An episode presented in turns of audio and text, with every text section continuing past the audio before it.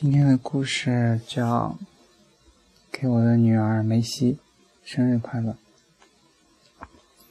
每个人到我家推开门，永远都是眼睛放光，喊“梅西呢？梅西呢？”然后一只毛茸茸的金毛比他们还要兴奋，不知道从哪个角落钻出来，狂叫着就扑上来，狗毛飞扬，人狗滚成一团。从来没有教过梅西任何指令，但他自己慢慢学会了很多东西。眨巴着眼睛，努力分辨你在说什么。他甚至自己学会了拒食。拒食，吃的东西放在碗里，他就可怜地看着你，直到你摸摸他的脑门，他才开始低头吃饭。如果你不摸他的脑门，他会一直跟着你走。你走到哪里，他就坐在你旁边，拼命把脑门塞给你。有天我把吃的放好，忘记摸他脑门，就急匆匆出门去超市买东西。过了半个钟头回家，打开门，听见咔嚓、咔嚓的声音。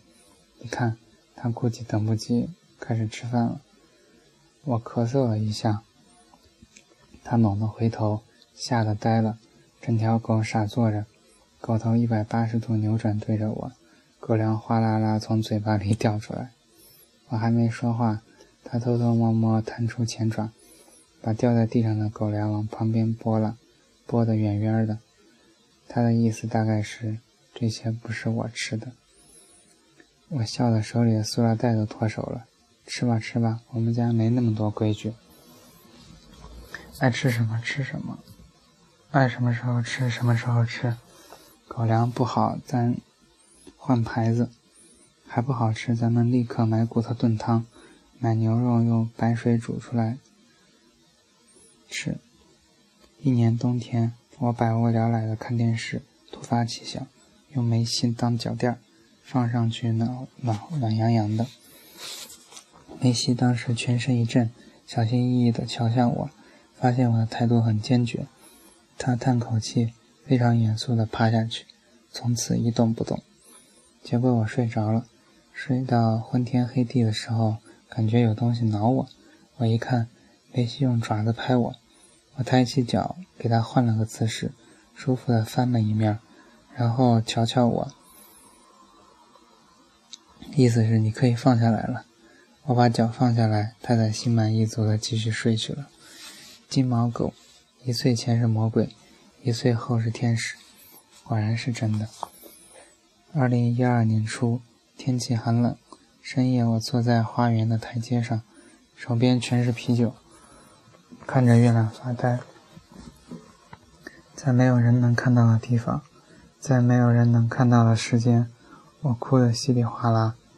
梅西安静地坐在我旁边，头紧紧贴着我的膝盖，他轻轻用脑袋拱拱我的手，大大的眼睛望着我，发出小小的咕咕咕的声音。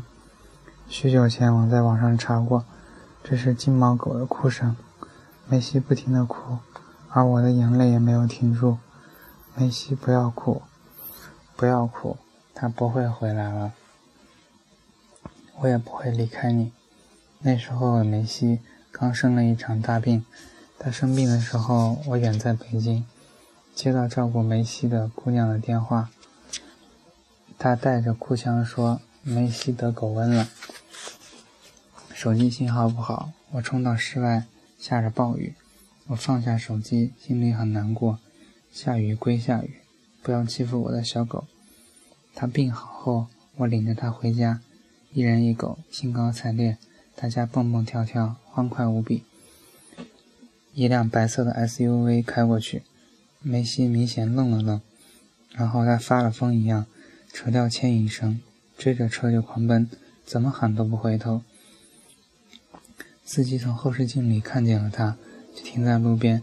司机摇下窗，探出头，笑嘻嘻地说：“小狗狗，你追我干什么？”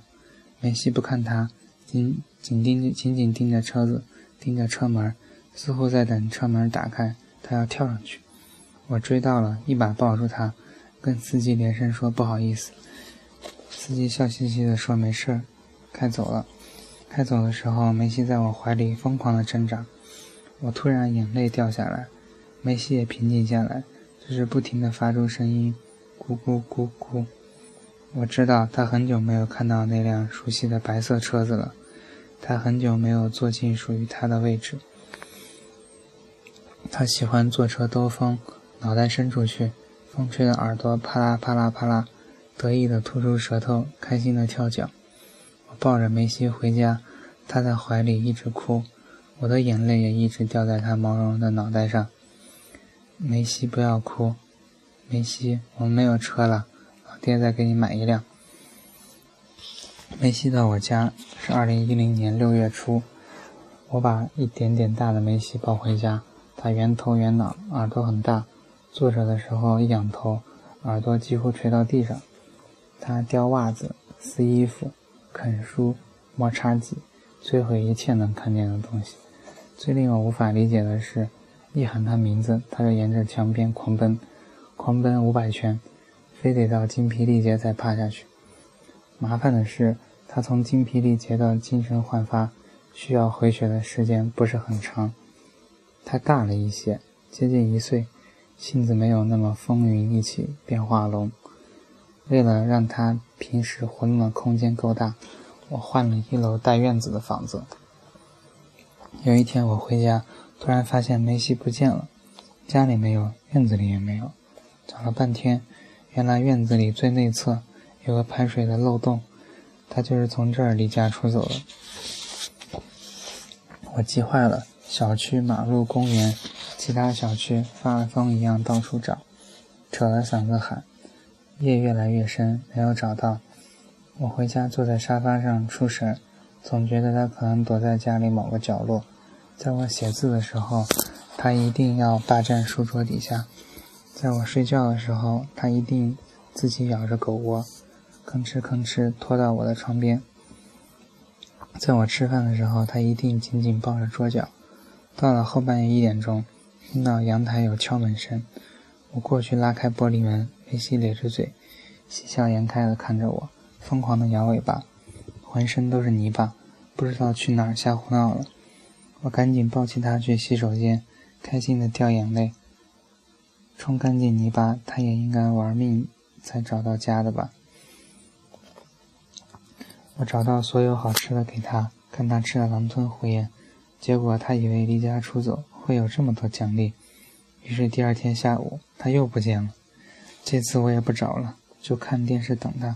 到后半夜一点钟，他准时出现在阳台的玻璃门外。我靠！没有犹豫，我把他拎进来暴打一顿。梅西嚎啕大哭。从此，无论院子里排水的洞口有没有堵着，他都不会从那边走了。梅西长大的标志是从某天开始的，死也不愿意在家里大小便了，宁可憋得痛哭流涕。一次我出门，以为很快回家，结果被拖去直播，回家已经是黄昏。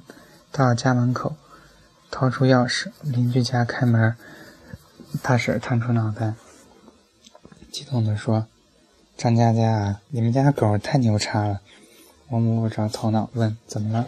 大婶咽口水说：“激动地说，你不在家，梅西在院子里晒太阳。后来他急着大便，我就看他在院子里转圈还想着怎么帮他呢。